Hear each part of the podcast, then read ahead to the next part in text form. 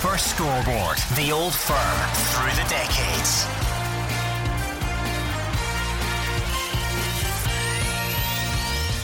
Some call it the greatest derby in the world. It is certainly the game that divides a country. When Celtic play Rangers, Scotland holds its breath. It's life or death to Celtic or Rangers fans. Would you have signed for Celtic? No. Would you, Peter, have signed for Rangers? No chance. Absolutely not. Henrik was, um, you know, I call him a freak of nature. You know, two hundred forty-two goals in three hundred fifteen games. You know, that, that is just freakish. For me, it's the best Rangers team of all time that we were up against, and that's the biggest compliment I can pay those guys. When you walk in the doors, there's a special aura. When Graham left, David Murray actually just said, what do we need here? And, and we all said straight away, it's that man there. Our challenge When, when Graham came in was to put Celtic off the, the top of the league. I don't care who we lose at me. See if you wouldn't have signed for us, you can't lose at me Rangers. And I gave him the world to sign for us. The Old Firm is beyond anything I've experienced and ever seen and all that as well. And you don't know how it is until you actually experience it yourself. Each family hands down the mantle of supporting their particular team, and that'll carry on forever.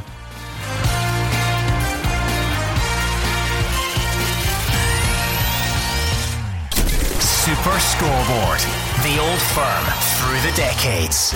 oh one four one, nine five one, one oh two five. It's time to talk football. It's Clyde One Super Scoreboard.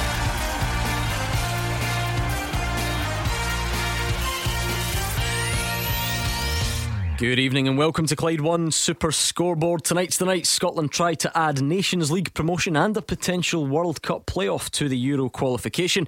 Stevie Clark's side are in Israel looking to top the group. And elsewhere, Malky Mackay steps down as the Scottish F A's performance director. I'm Gordon Duncan. Joining me tonight is Andy Halliday and Mark Guidi. Yeah, another big game this evening for Steve Clark and his squad. uh, Gordon, on the back of the defeat to Slovakia, a win tonight against Israel will guarantee that they top the section and get promotion.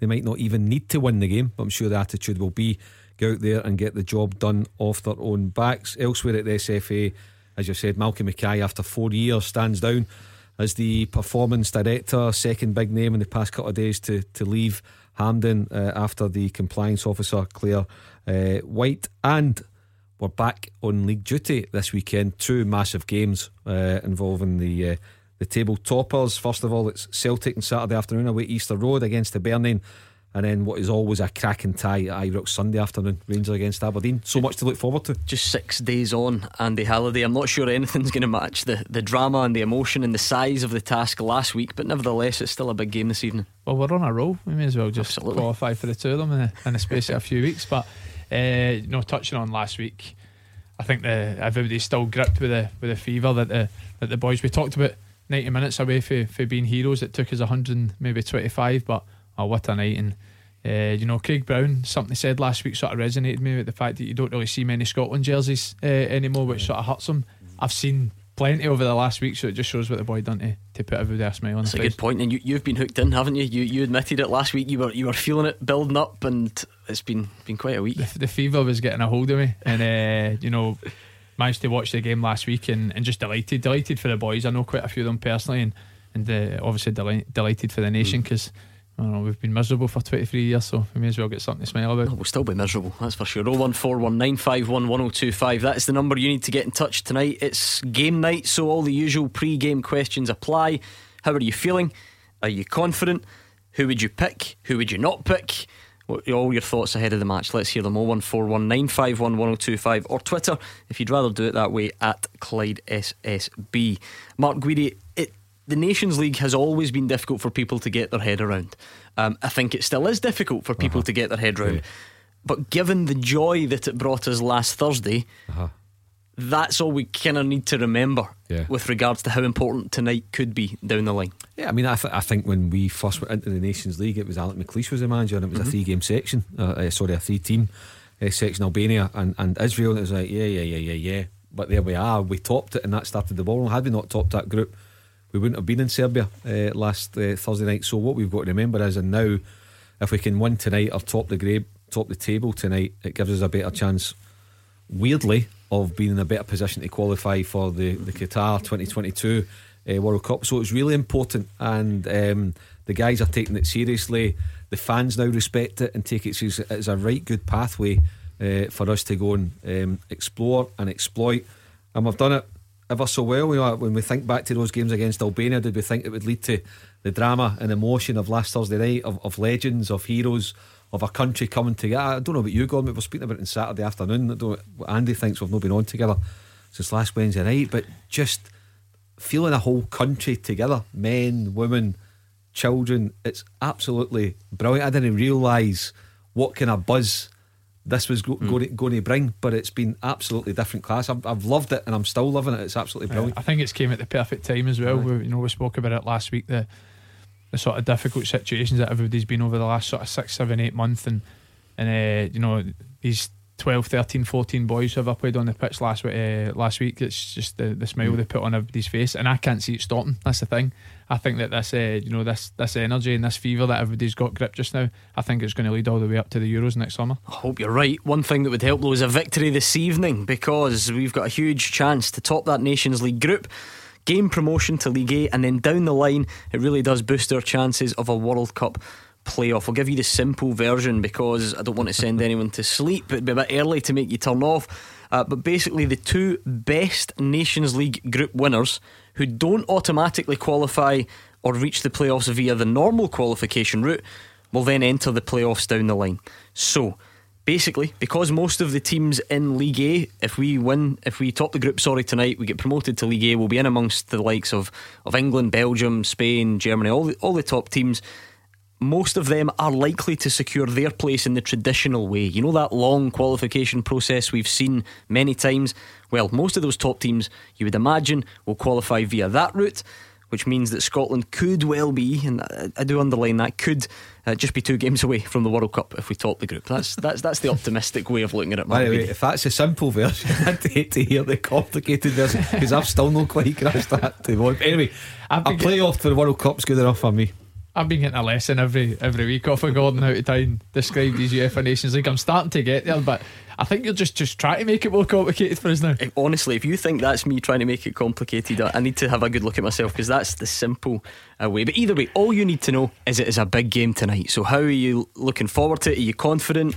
Do you still have the old nerves despite what, what, we, used, uh, what we did last week? And who should play? That's got to be the big question, because we had the success in Serbia. We then had a good performance, but a disappointing result with an entirely different team in Slovakia. So which version do you want to see? Let us know. oh one four one nine five one one oh two five. Let's hear from the manager first. The recent games have been have been close. Obviously was, was a penalty shootout. The last one, the one before, was one one. Before that was a one goal win to either country. So we expect a tough night. I watched them play against Czech Republic. Israel played very well again. Everyone keeps knocking them down and saying that they're not the strongest team in the group, but they're a good team with, with a lot of good players and dangerous players, and we respect them, and hopefully we can beat them. Every game's different. Every game comes with its own pressure when you're representing your country. Uh, it doesn't matter who you're playing or what tournament you're playing in. Every game comes with that pressure. Players have shown over recent matches that they can handle the pressure, so they'll have to do it again. It's very rare when you're playing against someone of equal ability that you're going to create ten, twelve chances in the game. You're going to create three or four maybe, and then you have to capitalise on that. You have to make sure that you, you take the chances when they come, because as we, as we learned on Sunday, if you don't take the chances you can get punished. Okay, oh one four one nine five one one oh two five. Match predictions, team lineup suggestions, anything else you've got for us, let's do it. Brian's first up tonight. How's it going, Brian? Oh, really good, guys. Um, just I've been trying to get on since Scotland won, and I just want to say massive congratulations to the to the manager. I think the players um, have, have really bought into his um, Scottish ethos. Now, I'll say that because I'm not being disrespectful to any of the managers who failed to get us there before. Um, but when you look at that, um, that Scottish D N A, that really came to the fore. And I, I'm going to get away from nearly, you know, having to go to penalties and, you know, what happened there. That was just an unfortunate situation where he made the changes to, to get it to be, um, you know, to play the game out. And then, you know, that can happen. They, that team were that Serbia, and no disrespect to any team that we play against, because we are we've got no right to win games, but we're playing like a club side now, and that, that is the best compliment I can pay to Stevie. Stevie Clark's got this team believing in it, and he's tapped into a rich vein of Scottishness. My other manager's right, we need to try and play these teams at their own game, and we get found out.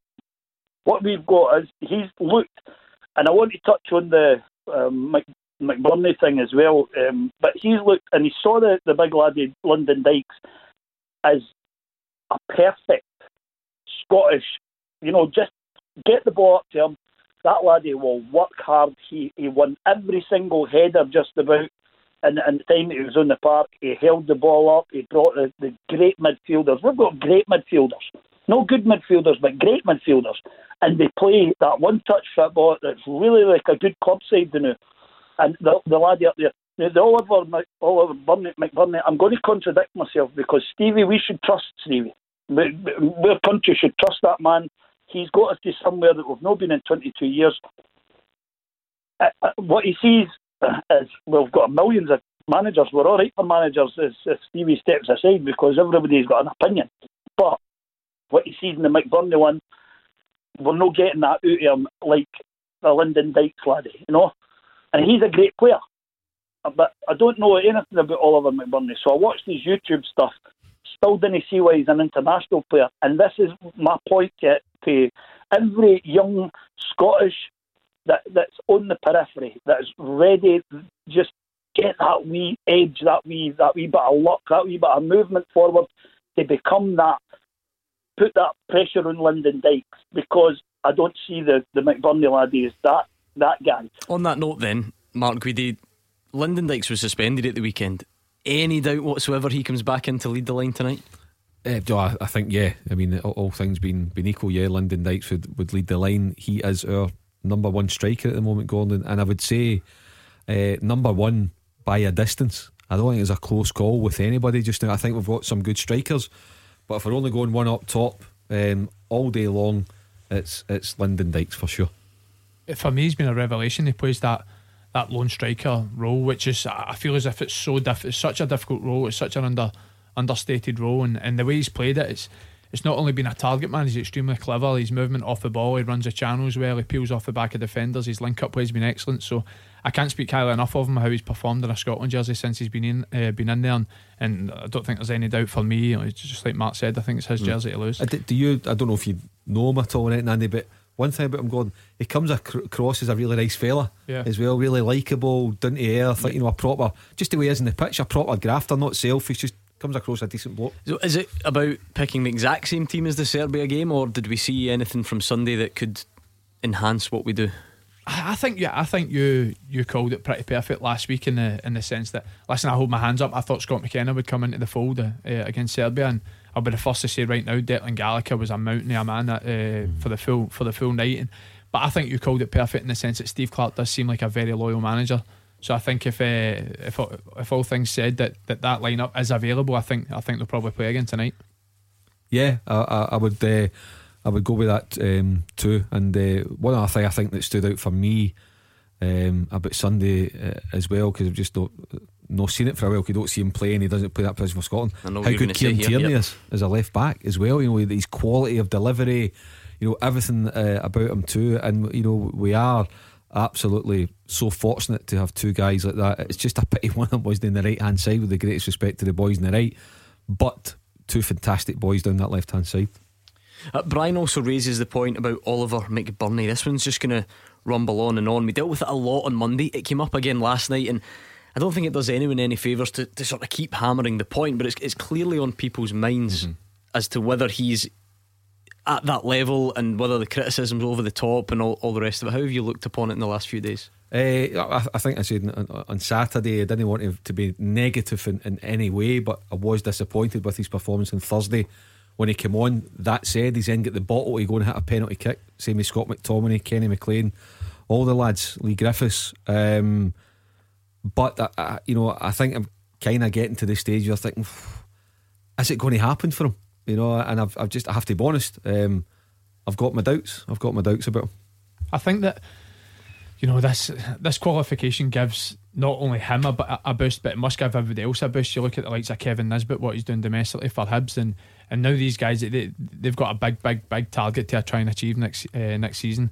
And I, I'm sure there's no doubt in uh, in my mind that Ollie McBurnie will know he needs to improve on his performances. He's uh, obviously not yet to, to get off the mark in a Scotland jersey, but his performances probably haven't been what got him that twenty million pound move to the Premier League. So I think that it does have to uh, up his performances. I do think the criticism for me is has been slightly over the top, but there's no doubt he's got to improve. Mm. uh, Brian, so the same team as Thursday, or are you, are you changing one or two things up? Well, I mean, you've got to find a place for Kieran Tierney in that team. Um, now, I, I know that I know that Robertson's the the, um, the the the captain of the team, and you know, like Robertson, I think could play um, further in front. Um, Tierney, I would really, really be, I would be shocked if he doesn't play Tierney tonight. I'd be shocked, honestly. Um, but again, I will I will hold my hands up to saying, you know, coached at a youth level, I've not got half the, the brain at that, the football brain that Stevie Clark's got, so we've got to trust him. Um, but if you can't find a place for, for Kieran Tierney um, in a back line, you know, he could play in the centre as well. That would be the only change that I would make. Who you take out, you couldn't take anybody, you couldn't single out anybody for, for the Thursday night and say, right, you know, you're needing a wee cuddle, come here now. You, they were good, they were all good, and they all done their part, and they, they all worked to a man.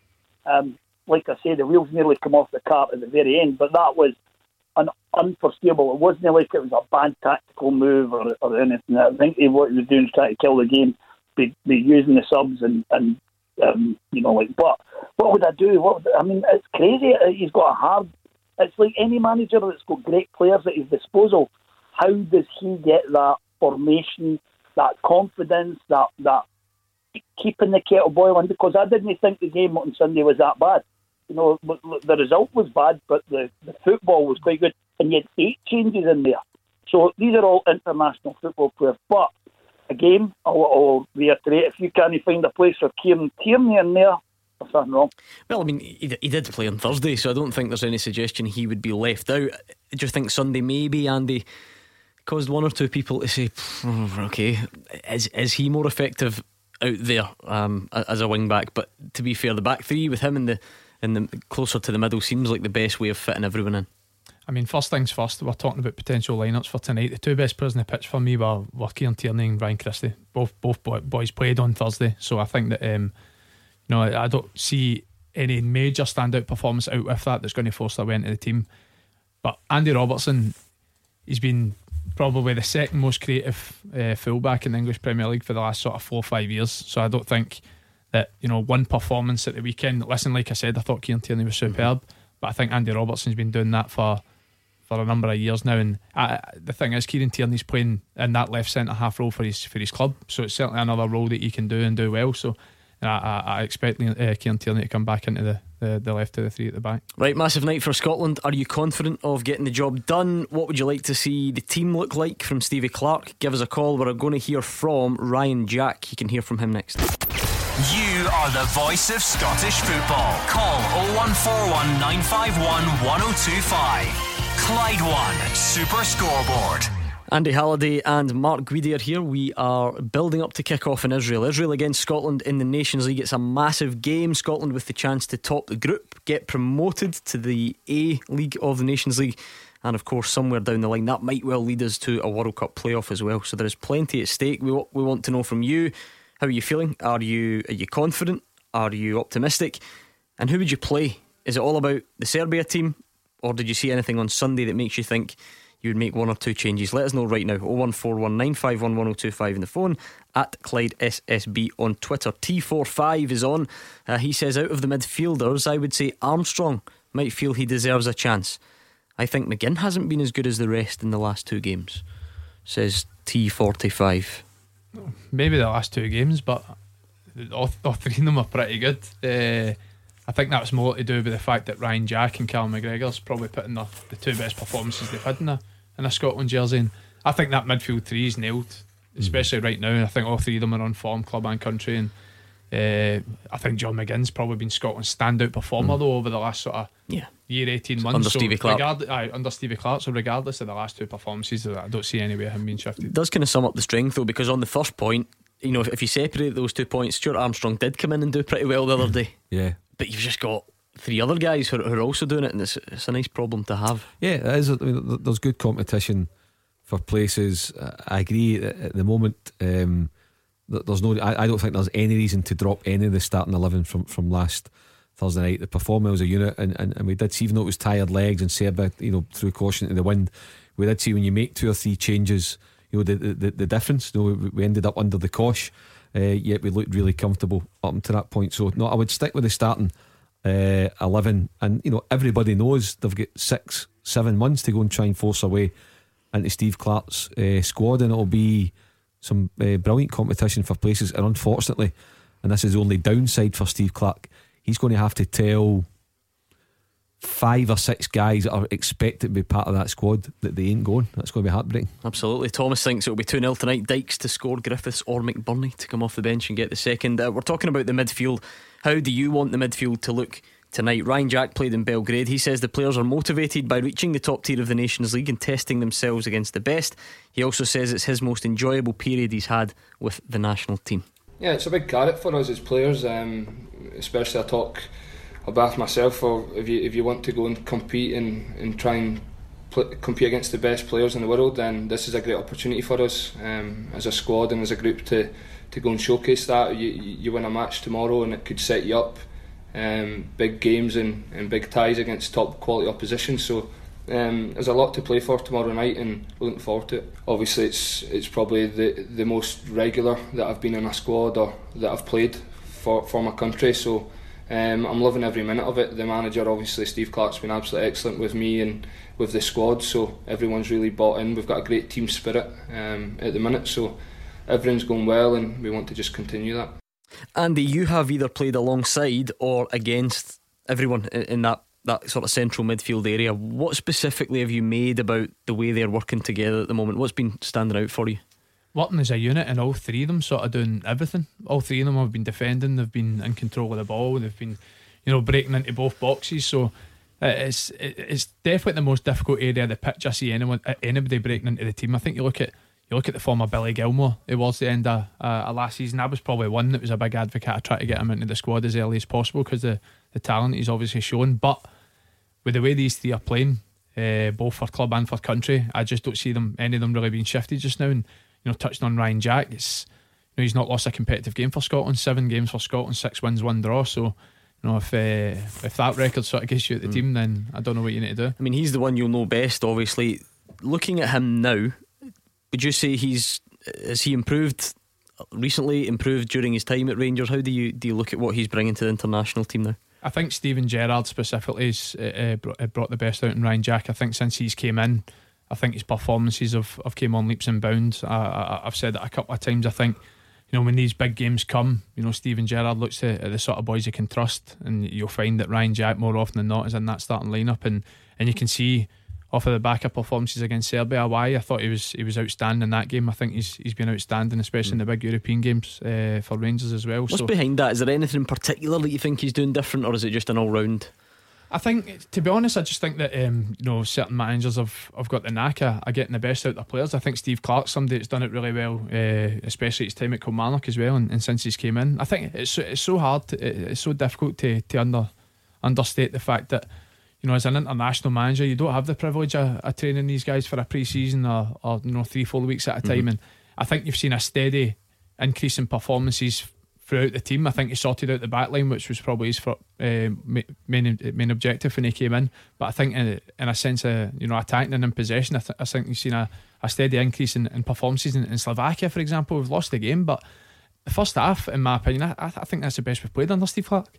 So it just shows the, you know, the the increase in performances we're getting. In many ways it's been a long week. I was thinking back this time last week, we were in here and we took some calls about that area behind Lyndon Dykes because Ryan Fraser was unavailable and everyone agreed it was a it was a blow, um, and people were throwing names in. You know, I think it should be Griffiths, I think it should be this one or that one, and, and I think you guys felt pretty strongly about Ryan Christie um, going in there. Um, a week on, I think we can see why. Yeah, his his goal was, was, was brilliant.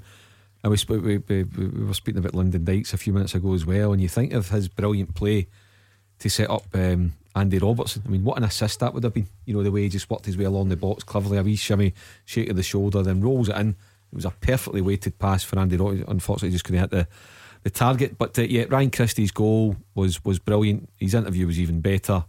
And um, aye, just great. Absolutely brilliant. Yeah, I think everyone's you know, I've, I've seen a lot of people still talking about how they, they feel they need Scotland should go two up top. Yeah, you're, we're off the back of, it was nine unbeaten before that Slovakia game, and it's not as if Ryan Christie is somebody that can't unlock the door. I think his numbers for, for Celtic over the last couple of seasons, goals and assists, you know, they, they show that he, he can bring that to his game. So uh, he was the one that obviously unlocked the door last week with his, with his goal from outside the box, and that's something they can do. So it's uh, I think the likes of, no, I think him and him and Ryan Fraser could be a real conversation uh, in the lead up to the tournament, but I, I don't see any doubt that, that um, mm. one of the two will probably be the, the guy to go. Got a breaking Scotland team for you, and I can tell you it's the exact same team I'm, as the I'm one shocked. that started in Belgrade. There we go. Who who saw that one coming? David Marshall in goal. Back three of Scott McTominay, Declan Gallagher and Kieran Tierney. Stephen O'Donnell and the captain Andy Robertson are the wing-backs. Then the midfield three of John McGinn, Ryan Jack, Callum McGregor and Ryan Christie, just off the main man Lyndon Dykes. I won't run through the subs. Basically everybody that I didn't read out in the starting eleven is on the bench, um, as usual. You know, two goalies, McLaughlin and, and Gordon, and uh, all the usual suspects there on the bench as well. So that is your team for tonight. Nigel is calling in from Troon. Now Nigel was on the phone just a minute or two ago to, to tell us that we should play the same team uh, as we did against Serbia. So you've got your wish, Nigel. Are you happy with that? Yeah, I'm, yeah, I'm a wee bit surprised that I got it right. So. First time for everything, Nigel. Absolutely, absolutely. No, I just, I'd, I'd phoned in. Um, good evening, firstly, to everyone uh, in the panel there. Yeah. So I've never, I've never called before, so I'm kind of a wee bit. Oh, me, so. Good, good to have so, you for the first time. Aye, aye. So as I say, I'm not, I'm not particularly. I, I'm a football follower. One of the old firm teams, and uh, a Scotland supporter as well. Um, and to be fair, you know, I think I've been listening to your show a lot, and I listened over the last kind of uh, few days there in particular. Uh, a lot of negativity, I think, about Scotland. I think it's really unwarranted. I think uh, Stevie Clark's doing a great job. As you say, we, you know, up until Sunday we had nine games undefeated. Okay, not all of them were wins, but at the end of the day it's still not a defeat. And I heard some guy last night in the, the, the forum, he was saying, you know, we didn't win a game, but you know, we won the game on Friday as far as I'm concerned, because it went to penalties and we won it in penalties, so we still won the game. So I think the, the, the kind of the negativity is really unwarranted. I think there's a lot more positivity needed about it, you know, um, particularly to try and encourage some of the, the kind of the younger grassroots players um, to kind of come on and want yeah. to play for their country. My son, um, he played in pro youth just now, um, and that was a big thing for him on Friday night, watching his national team getting through, and really then, you know, wanting to push even harder at his own training to, to hopefully one day pull on a Scotland shirt. And I think that kind of positivity isn't there from a lot of people, and it's a real shame. Oh, do you know what, Nigel? I think over the piece that this has been about as positive a spell as I can ever remember for Scotland. This show has been generally buzzing with positivity, but I, I know where you're coming from, um, Mark. The, the caller Nigel references uh, called in last night to to remind us that we were one spot kick away from going out on, on Thursday night, which is quite the interpretation of events. I mean, it's true. I, I, yeah. couldn't, I couldn't argue with it, but um I talk about finding the, the, the glass half empty I, version of events. Well, you you know, this programme and social media would have been, had that penalty not been saved, people would have been calling for Steve Clark's head. That, that's the bottom line. So your your Davy Marshall's flick of the wrist away from the whole thing being turned upside down. But we are where we are, and we've got to be positive. And I think the overriding thing as well about Gordon, we absolutely deserve to go through. Yeah. one hundred percent deserve to go through. To go to Serbia uh, and do it. And as I said on Saturday, I think that having no fans at the moment has really benefited from Scotland. I think it's taken away a, a wee bit of anxiety when they're playing at Hampden, and also certainly been away from home Belgrade. There wasn't a hostile um, atmosphere, and, and just what Nigel's saying there about his his son at football training and, and, and different things. That's just it's it's great to hear. As we say, there's just a real feel good factor going all around the nation. It's great when our football nation, because we know the divides that we have, and we know the reasons why we've got these horrible divides as well. But as Scotland, we come together and we celebrate it, and it means that there can be a bit of unity over the next eight months. Don't get me wrong, Andy, I, I understand the calls from people to, to not get carried away, because we're miles away from being a finished article. And you know, if we don't win tonight, add that to Sunday, it will have been a, a huge missed opportunity. And you look at the Euros still to come, and what we need to do when we get there. We want to make tournaments on a regular basis. So that, that that's all valid, you know, feet on the ground. But we're not very good at celebrating our own success in this part yeah. of the world, are we? Well, that's the thing about being Scottish, it's in our blood to be moaning, I think. So, you know, when you wait twenty-two, twenty-three years to, to qualify for a major tournament, what does it matter if it goes to penalties or not? Mm-hmm. And uh, I think what Mark says is important. I think when you look at Serbia's team, you're expecting, you know, you see some real key players there that play in big leagues, big names. I don't think there's any doubt Scotland with a better team over the one hundred twenty minutes. I think that Serbia looked as if they played like the underdog. They played they played like the team that was playing away from home, and uh, and our boys were the opposite. Our boys stood up and and, and they were counted for and, and played their role to perfection. You know, we touched on, on Declan Gallagher. We were talking, you know, at the break there. It's, everybody was talking about, you know, Declan Gallagher, he plays for Motherwell. Uh, you know, Liam Cooper is he's the captain of Leeds.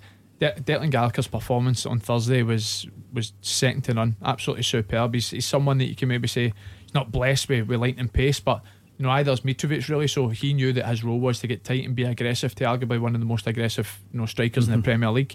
So I think, you know, the performances from him, you know, Ryan Jack, Ryan Christie, Callum McGregor, Kieran Tierney, Andy Robertson, the boys we've talked about, you know, they played like the better team, and, and you know, there's no doubt they deserve to go through.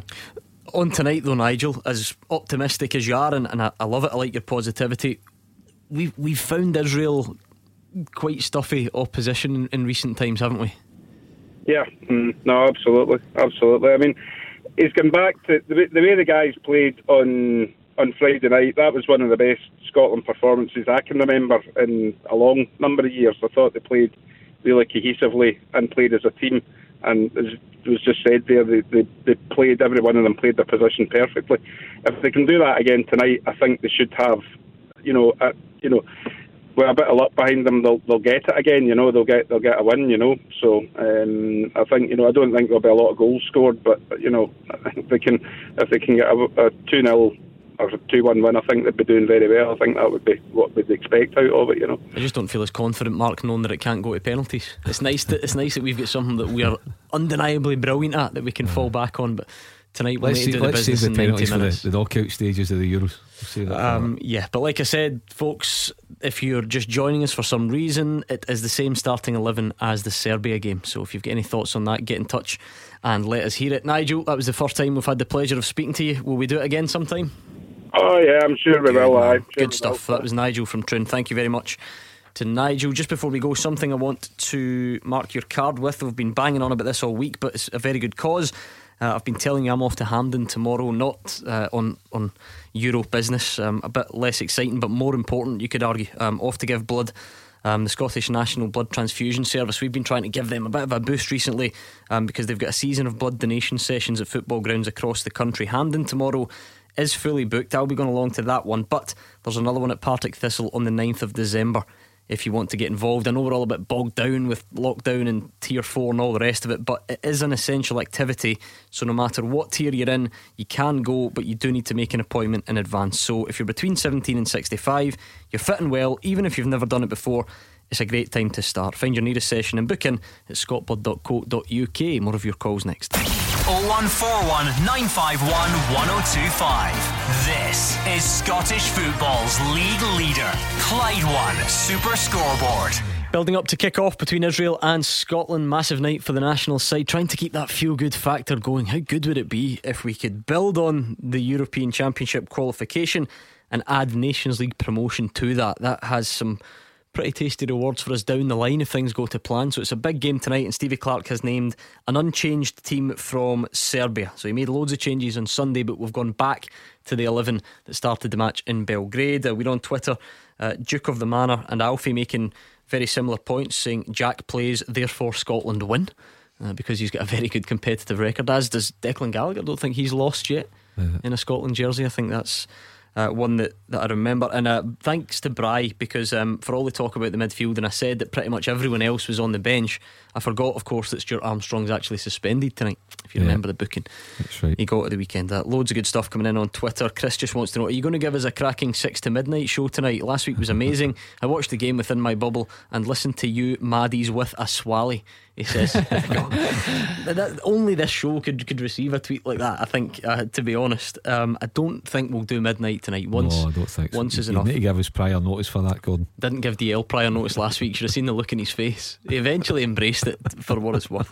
Do you know what? Do you know the main reason I don't think we'd survive until midnight?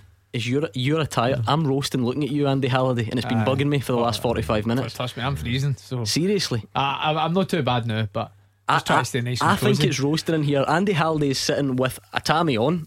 Is that what we got? How would you describe the uh, a body warmer on top of a hoodie, on top of a hoodie and a tammy? And a tammy. Honestly, he's, it's been fluffy been, socks. It's been annoying me for the last forty-five minutes. I'm, I'm sweating looking at you, so I thought I would, I'd bring it up and see. Um, I know it doesn't really work on radio, but there we go. Right, we'll get back to the phones. oh one four one nine five one at one oh two five in just a second. If you'd rather tweet, uh, then you can do that as well at Clyde S S B. I'm thinking back to, to the previous struggles, if you can call on that, against Israel, Mark. It's been a bit of a mixed mm. bag. The, the important one recently, we won on penalties. D- do you feel we've progressed since then? Do you even yeah. even though it was recently, do you feel like oh. e- even the conference can, can allow us to maybe go and try and impact the game a bit more? Oh, aye. I mean, if if you think back to that penalty shootout when, we, when we, it was only tolerated because we won, we got the end yep. goal, when we won five nil, we got through in penalties, it didn't matter. But my God, you look back to that one hundred twenty minutes, it was turgid. It was one of the worst Scotland games you could ever watch. It was horrendous, but as we were saying at the time, try and keep positive for for making, you know, small steps. And then you look at just what, two games later, Gordon, three games later, and the performance that we turned in in the opening ninety minutes against Serbia, with a swagger, with confidence, with belief, pinning them back, no giving them a sniff. And you look at the stories of Declan Gallagher and the stories of Ryan Jack and the stories of Lyndon Dykes, brilliant stories all within the big mm-hmm. uh, story. And uh, no, it, it's brilliant. So yeah, have we improved? We have improved. That's why I think we'll get a result tonight. But that said, don't forget Mis- um, Israel Israel middle to front. Oh, you've, just got, you've got the headline written for tomorrow. If it doesn't go to plan, your old newspaper colleagues will be all over that. um, Andy, is that the thing that surprised you most from the success in Belgrade? Because I am one of these daft optimists. I, I always kind of thought Scotland could somehow do it. I did not see the, the level of comfort in the performance. I, I did not see that coming last Thursday. Yeah, no, I agree with you, but um, I'll still be honest and say when, when that corner got swung in, it got headed into the back of the net, I definitely feared the worst for extra yeah. time. Uh, I felt as if in typical Scottish fashion, well, we're going to be a minute away and, mm. and it all crumbled at the last minute. But again, that's where that's where real character sort of, you know, shows up, and and uh, you know, the boys to, you know, to put that set back away and, and step mm. up again in extra time, and then go to penalties and probably hit, you know, the, definitely for some of them, the biggest kick mm-hmm. of their footballing career, and uh, and put them away with such confidence. So uh, you know, talking about the Israel game, you know, I, I've got to agree with Mark. I remember the last Israel game, and it was a tough tough watch, but we still, it was a tough watch, still got the victory. Mm-hmm. I think we're a better team now, and uh, you know, to be honest, I'd take any any any victory tonight, tough or tough or beautiful. I liked Kieran Tierney's honesty. He came on the show after the game, and he was also speaking to Bowie at breakfast that morning, and was asked before the game, if it goes to penalties, would you take one? And he said, absolutely not. You know, yeah. Just no chance. No messing about. Um, you never, it might have to come to him anyway. So exactly. Um, you take penalties over over your time. Handle I've one of that few, size. I've do you took think? a few. Would uh, you still have put your hand up? I've took a couple of big penalties, not, none that I'd say no. is the no the same magnitude of these guys, but I would uh, I would like to think if my bottle wouldn't crash at the time coming, I'd put my hand up. Does it feel the same then? Because you'll have taken them in, and like you say, I know you've not done it on, on that stage, but you'll have taken them in s- more meaningless games versus big games. D- does it feel more pressurised? The biggest penalty I probably took was uh, Rangers Celtic in the, the semi-final, and uh, I put my hand up to go first, uh, and I can honestly say that's probably one of the calmest I felt taking a penalty. Funny enough, the most nervous I've been taking a penalty was Peterhead, the oh, Peterhead so so, final. So it's the other way around. We were two nil up with five minutes to go, because I knew that I had ten, ten mates in the stand, they all had minus two Rangers on. So that's probably the most nervous I've been, to be honest. Don't want to let them down. Right, let's bring in Callum. Uh, you'd have to pay for it anyway. Callum and East Kilbride is on the line. How's it going, Callum? Uh, yeah, not bad, thanks yourself. Yep, not bad at all. Are you confident tonight? Uh, yeah, fairly so. I was just saying that to producer. Um, you were just saying there yourself with nice results against Israel the last few years, but um, I think if we play as well as we have in the last couple of games, I think we can definitely get a result. Yeah, I mean, I take it you've no complaints about going back to the, the Serbia team for tonight? Uh, no, definitely not. I've, Been busy the last few while tonight, uh, so my cousin just said it's the same team. Um, but yeah, also what a performance that was last Thursday. So happy with that. Who kind of stands out, Callum? You can kind of praise them all, let's be honest, for, for Thursday night. It, it was some effort, but if you were to pick kind of one or two key men that have impressed you the most over this period, who would they be? Uh, I've also played football and amateur football myself, so Declan Gallagher, um, the whole defence really, but uh, Gallagher was superb. Um, but also going up to that end of the pitch, um, Lyndon Dykes has been sensational as well since he's come in. So uh, it's just all over, like um, midfield working well, kind of McGregor and Jack sitting, and then boys ahead of them going and uh, supporting Dykes as well. Yeah, and that's the thing, Andy. Mark said it earlier, there's so many great stories. We've got Andy Robertson is now playing at, at probably, if you look at that twenty-two year period, right, ac- across that, how many times have we failed? And we look for why, and we say, have we got enough players playing at the, the top level? Do we need to get more players playing in the English Premier League? Or actually, do we need to focus a bit more on what we've got at home? All the usual kind of questions. What a mix we've got. Andy Robertson's playing at, at the highest level of anyone that we've had since since ninety-eight, really, but mixed in with the Declan Gallaghers, the Lyndon Dykes, and, and it just shows you that there's there are different ways to come up with the right solution. Yep, but they've, you know, all of them have stepped up when it's counted. You know, Andy Robertson's career, even for his age right now, is, you know, it's you, you put him on a, a small list of, you know, Scotland players that have had many better careers than he's had, and it'd be interesting to know where where this achievement for Scotland sort of ranks in his in his proudest moments of his career. I think you mentioned before in a previous interview that, that being named captain was uh, the proudest moment mm-hmm. of his career so far. So, you know, knowing how patriotic he is, that um, you know, I've no doubt that the, the qualification the other day is, is another one that's going to be added to that list as well. Mark, I know we're, we're kind of focused on the game tonight, but we're still basking in that bigger picture, and that's something that I think has satisfied me anyway, is that we've managed to rip up some of this stuff. You know, all, all of these excuses that we've heard over yeah. the years from, like, I mean, the list is as long. Uh-huh. You you've heard them all since ninety-eight. Yeah. I mean, ten well, campaigns, Gordon.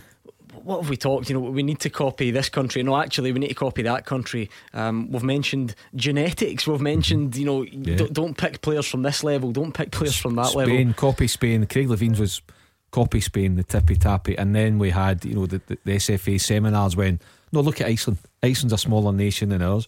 We can do it. What are Iceland doing that we're not doing? So we'd somebody over for Iceland. And by the way, some of this stuff not, was, not, was, was maybe relevant. valid. Aye, no, I'm not. But you're right. It's all the different things, and then you just, you know, it's just something like, and that's one thing again about Steve Clark. From how long's he been in the job? seventeen, eighteen months. I've never really heard them talk, and he never did it come out. And that's what I like about a manager like Steve Clark. Philosophies and projects and all these buzzwords that you want to use, incision zones and all that. It's just, do you know what? Just go out, pick eleven players. There's your formation. That's who you're playing against. Try and stop him from playing. You try and create something. You get in the box, work for each other, create a spirit. I'm not saying it's as simple as that. There's more to it than that. But he just, you know, when he's speaking to us, to the media, to the supporters, he keeps it nice and simple. He's no fancy. He's no got an ego. It's just go out there, get your job done, do your best, and we'll see what it takes. Yeah, I think, us, yeah. I think we need to realise as well how good a squad we actually have. You know, you, you look at the, the players we've got at our disposal now, and the, and the level they're playing at. And uh, you know how they're playing for their for their club and their country as well. I think a caller uh, called in last week and says, "You know, Scotland have got no right beating Serbia." Mm. I just, uh, you know, Serbia have got good players. They've got players that are playing in the, you know, the Serie A and, and big names. But you know, you can't underestimate how much quality we've got in our squad as well. Right, Callum, you can give us our first score prediction of the night. You confident? Uh, I'll go two nil Scotland. I'll take that. I hope you're right, Callum and East Kilbride. Thank you very much. That takes us up nicely to time for this. Beat the Pundit with the Scottish Sun. For the best football news and opinion online, the scottish sun dot co dot u k slash football. It's Beat the Pundit time. Your chance to step up to the plate. You could make a mockery of Mark Guidi or Andy Halliday, and you walk away with a signed ball. It's that simple. oh one four one, nine five one, one oh two five. The lines close at seven o'clock, so be quick. Your chance to beat the pundit is up next. Tackle the headlines. oh one four one, nine five one, one oh two five. Clyde One Super Scoreboard. Mark Guidi and Andy Halliday here with me, Gordon Duncan, on tonight's Clyde One Super Scoreboard. We're building up to a huge night for Scotland, so keep your calls coming in. You've heard the team. It's unchanged from the team which started in Belgrade. Are you happy? Would you have made any other changes? Give us all your pre-match thoughts on the usual number or Twitter at Clyde S S B. Maybe you've got some out-of-the-box club football topic that we've not thought of during this international break. Well, you can share that as well. Get in touch and let the guys know. Beat the Pundit with the Scottish Sun. For the best football news and opinion online, the scottish sun dot co dot u k slash football. This is the first big match of the evening. The Scotland game can come later on. This is Beat the Pundit. Stuart's up against um, either Mark or Andy, calling in from the Merchant City tonight. How's it going, Stuart? Aye, good thanks, how are you? Not too bad at all. You ever played this before? No, never. Right, okay. Explain the thought process. Are you just on a high because Scotland? Do you think Mark and Andy are particularly daft? Why tonight? Scotland and a glass of red wine, maybe, yeah. Right, okay, please drink responsibly. Um, this, this reminds me of when uh, when Hugh Keevans called up at ten to midnight on Thursday night, Andy Halliday. I know I know you've um, you've missed working with him recently, and I, I don't know if you caught this because I know you were busy. Um, it was his birthday. Oh, was it? And we obviously stayed on to midnight, as you know, and he called in at ten to midnight and... Flew a few glasses of red? Mm, I, I couldn't possibly say, but I, yes, I think would be the would be the answer. I can, Im- I can uh, imagine... quite something. Can imagine Hugh being a, yeah. a glass of red man. It was quite something, I must say. Right, heads, it's Mark Guidi up against Stuart. Tails, it is Andy Halliday. And it's Andy Halliday up against Stuart from the Merchant City. He's not played in a while. He's got a good record, I must say, Stuart. Let's see what you can do tonight. I'm going to give Andy some Clyde two to listen to. There we go, even I can hear that from here. Stuart, thirty seconds on the clock. Answer as many questions right as you can, and if you don't know it, pass quickly and we'll move on to the next one, okay? Right, here we go. Top man, thirty seconds on the clock, and your time starts now. Which Celtic player scored against Latvia under twenty-ones last night? Pass. Who managed Scotland to win the Kirin Cup in two thousand six? McLeish. Who was the captain of Rangers before James Tavernier?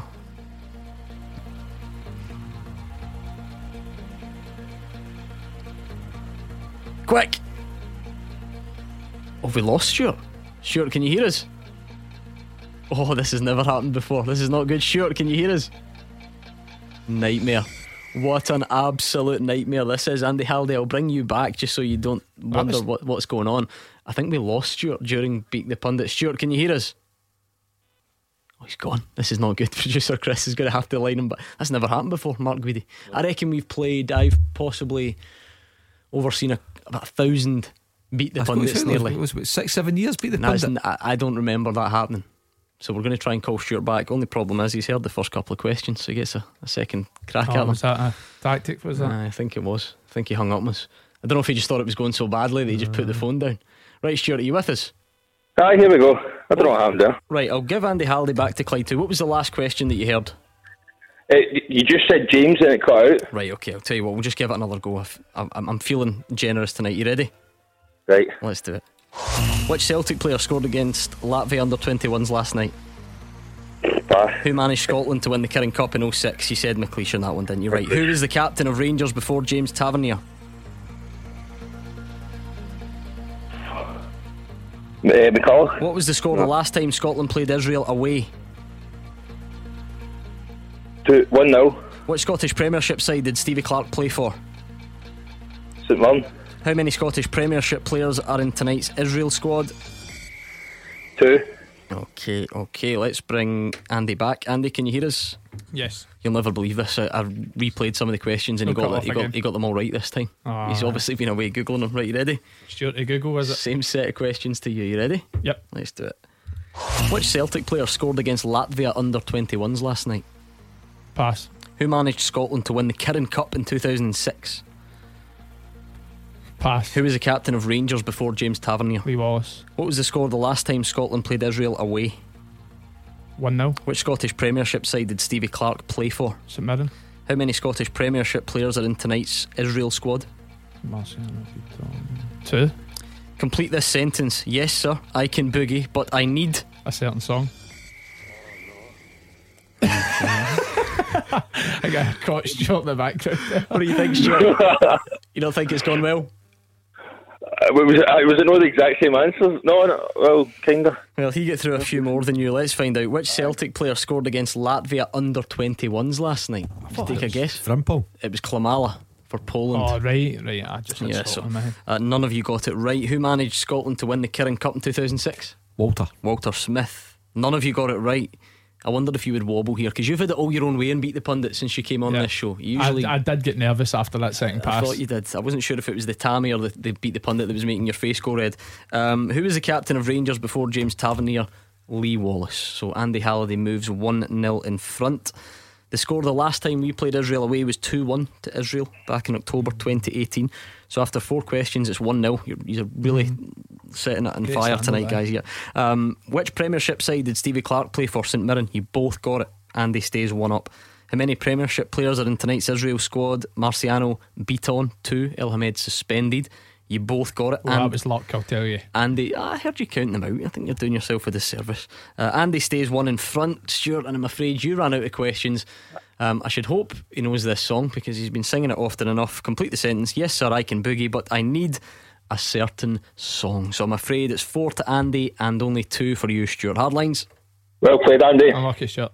Well done. That was Stuart in the Merchant City. Not a bad first attempt. Maybe we'll give it another go. That was go tough questions point. Tonight, I yeah, thought. That was not. Yep, yep. I would, I would agree. I think they were quite tough. Um, I'm, I'll be honest. See that, but I need a certain song. Mm-hmm. I only learned that last week. No, you know, I've, I've told you that. Nah. The, the first question, uh, for some reason, I just had in my head it was Scotland game, but I, th- I knew they played Greece, so it threw me off a wee bit. Ah, I see. Got to listen to the question. There we go. Right, thanks to Stuart in the Merchant City. Anyway, oh one four one nine five one one oh two five to get your thoughts in. We're currently watching replays of Slovakia's goal against Scotland at the weekend. It was really unlucky, I think, when you look back on it, Andy. Hopefully, because we, we have had nice bits of luck in recent games, and maybe that just shows you sometimes you need things to go in your favour. Yeah, and I think off the basis of the best chances in the first half, that shouldn't even have counted as a chance compared to what we had. But uh, you know, Craig Gordon was in goals there. It's going to take a, a bit of luck or a good strike to beat him, but it was unfortunate. Yeah, clubmate of yours back on the bench tonight though, David Marshall, uh, keeps his place in goal. uh, What a week it must have been for him. Mark Guidi saving the penalty, the old conga line round the hotel. He gets a wee rest on Sunday and he's uh, back in tonight. Yeah, uh, and, and like I said on Saturday, it couldn't have happened to a, a nicer bloke. uh, I think David Marshall's a first class fella, top class goalkeeper. I think probably maybe part of his problem for, for him in terms of some supporters and some in the media is like he, he's, he's been he's been out of sight up here because he's been away for fifteen, fourteen, fifteen years. But you look at his form uh, last season, particularly for, for Wigan. I think he's something like seven, eight clean sheets uh, in a row, and, and he was instrumental in them, but they should have stayed up, and then it was um, administration that put them down. Uh, it's been kind of mixed fortunes for, for Derby as a team. They've just sacked Philip Coco. They're waiting for a new manager to come in, but he is a first class goalkeeper, and I say again, no ego, doesn't look for the limelight, just gets on with his job. And we've got for probably for many many many years we've been blessed with a lot of good goalkeepers, and, and we've currently got that as well. Absolutely. Sorry, I was, uh, that celebration is going to live with me for, for right, a long long time. Aye. Just that that two second turn round to the ref and say, is it, is it alright? Is it alright? But it just shows some of the, the mm. rules you never know. Cause that's funny, because it is a bit of a shame, and it's what people feared about V A R, mm. that it would take that moment away. But in a weird way, because it worked out alright, it's actually led to an even more iconic image than had he just gone off and celebrated God, I, I, straight away. I can only imagine that, that, that they've relaxed the V A R rule, because see, if you think to the, the, the Scotland penalty one, and was it David De Gea earlier season in the Premiership, I was waiting for, because not, not I want to see goalkeepers being punished, but if you're really going by the letter of the law, his left foot does come off the line. So if you're going to do it, can you it imagine? Can you imagine? Yeah, yeah. I don't think I'd have been back. able to handle but that. I genuinely, think, I, think I think that would have ended it was me. To, the, the, the original rule that De Gea get punished for, and, and, and the Scotland goalkeeper back in the World, yeah, the, uh, the Women's World, World Cup. Cup. Yes, yeah. Then it was far too strict. It was making it virtually impossible yeah. for it, because you weren't even allowed to stand off your line and stand behind it. You weren't allowed to mm-hmm. do that either. Then take a step forward and attack the ball. So they've laxed it, and thankfully it worked out very I well said, for David. I said on Thursday night, I hope he was off his line, because we've had so many decisions and bits of bad luck and all the rest of it over the years. I hope it was off. That, that just makes it even sweeter. Anyway, uh, let's hear from one of the Scottish Premiership managers, and a man who turned out for Scotland uh, many times. He's a former coach of the national team as well, Callum Davidson. He's praising the role of our own Premiership players in qualification, and thinks it will give plenty of hope to home-based talent. He's delighted to see Stevie Clark turning to the S P F L time and time again. You see the atmosphere when, obviously, we watch games before and World Cups, it's they're glued to the telly, you're watching it, and as a young player, I think it'll hopefully encourage more younger players just to go out in the field and have a kick about. You know, rather than structure football, hopefully they can get out there and just go and play, enjoy themselves. Uh, for the league itself, I think it's great that we've got players in this league that are playing. You know, like Sir Ryan Christie, who's obviously Inverness, Aberdeen, now at Celtic, is, is a star performer for his country, and I think that shows you you don't need to always go to the big clubs to start. It's a There's, there is a pathway for you to get to the top level anywhere where you are, for players to get into that national team. I think it gives, especially a club like St Johnstone, it gives players a lift and, and hope that they can get there. What can that do for our Premiership and the players in it, Andy, between now and next summer? No, it's it's got to give, you know, anybody a boost, especially, you know, I look at the likes of, you know, I touched on Kevin Nisbet earlier. You know, he's been in great form for, for Hibs, and you know, it's it's a chance for him to try and break into the plans. And, and you know, Lewis Ferguson's arguably been, you know, the best performer in the in the in the Scottish League this year. Certainly, but one that I'd say that would be in the running for the Player of the Year so far. So it's got to give these guys that extra boost of confidence to realise that, you know, maybe they can try and break into a squad that's on the way to the Euros. Of course, it's going to be tough, but surely it's got to give them that extra boost of confidence as well. Because, Mark, alongside the soul searching that's gone on for all those campaigns that we mentioned earlier, mm-hmm. is regular bashing of our Premiership. And by the way, that's not to say we're now, you know, we're, we're, we've done it, we, we've cracked it, and our Premiership is, is, is flawless. Absolutely far from it. But if you look at the role that some of our Premier, sort of mid-table Premiership players, if you like, and the ones that are there at the moment, Lyndon Dykes having been there, um, I think Callum Davidson mentioned Ryan Christie. Yeah, he's Celtic's main man now, mm-hmm. one of them. He came from Inverness. It didn't look like it was going to work out. It was then a loan spell at Aberdeen. So it, you can see there surely there's a lot of um, inspiration to be taken. Yeah, and, and, and that's why, you know, for, for guys such as Callum Davidson and every manager uh, around the country, including Robbie Nielsen at Hearts, because you, you, you were watching Stephen A. Smith on the telly saying, you know, he, that's got to be my aim now in the next six months to go and try and be one of the strikers at the Euro. So you're going to see a spring in the step of every Scotsman, because it, yeah, it used to be that you had to play for Celtic or Rangers in this country, really, one or two exceptions. But now you're looking at Declan Gallagher and, and, and Lyndon Dykes playing at Livingston two years ago. Queen of the South down, just before Queen, it Queen of the South just before it, you know, our, our fullback Stephen O'Donnell, Partick Thistle, Luton, Kilmarnock, Motherwell, you know, without so, a club. Yeah, without a club for a while. So you go through it all. And like we were de- debating on, on, on Wednesday night, and I said th- on Saturday, the thing I really liked about Steve Clark was he picked a team that he wanted, and he picked a team to think the Tartanami might want, or the media might want, in terms of if it didn't go well, he would, he would, he would sort of cover himself by choosing a Premiership captain to play ahead of Declan Gallagher. And he didn't. He? Mm-hmm. He went with Declan Gallagher. So that gives inspiration to every player in this country that being part of the squad in June is not beyond you. Having seen him from afar and now close up, Andy, will the likes of Stephen Naismith fancy his chances of, of squeezing his way back in? I think I, I don't think there's any doubt in that. I think if you asked me, you know, five, six games ago, I'd have still argued he's probably one of Scotland's best strikers. I think Lyndon Dykes just came in, and he, we've talked about it many times, he's been exceptional in that role. I do see him right now as Scotland's main man and number one. But I don't see any doubt if, if Stephen Naismith continues to, to show the form that he showed over the last few years and, and do well at Hearts, he, he can and try and force his way into the plans. As as a number of players, listen, touch wood here, because the last thing you want to see is, is any of these players missing out on an opportunity through injury. Mm-hmm. But it, there's no doubt that, that stuff like that's going to going to happen between now to the to obviously the tournament in the summer. So there's going to be chances for people to try and squeeze their way in. So a lot of praise for the Premiership contingent in the Scotland squad. Stephen O'Donnell's, of course, one of them.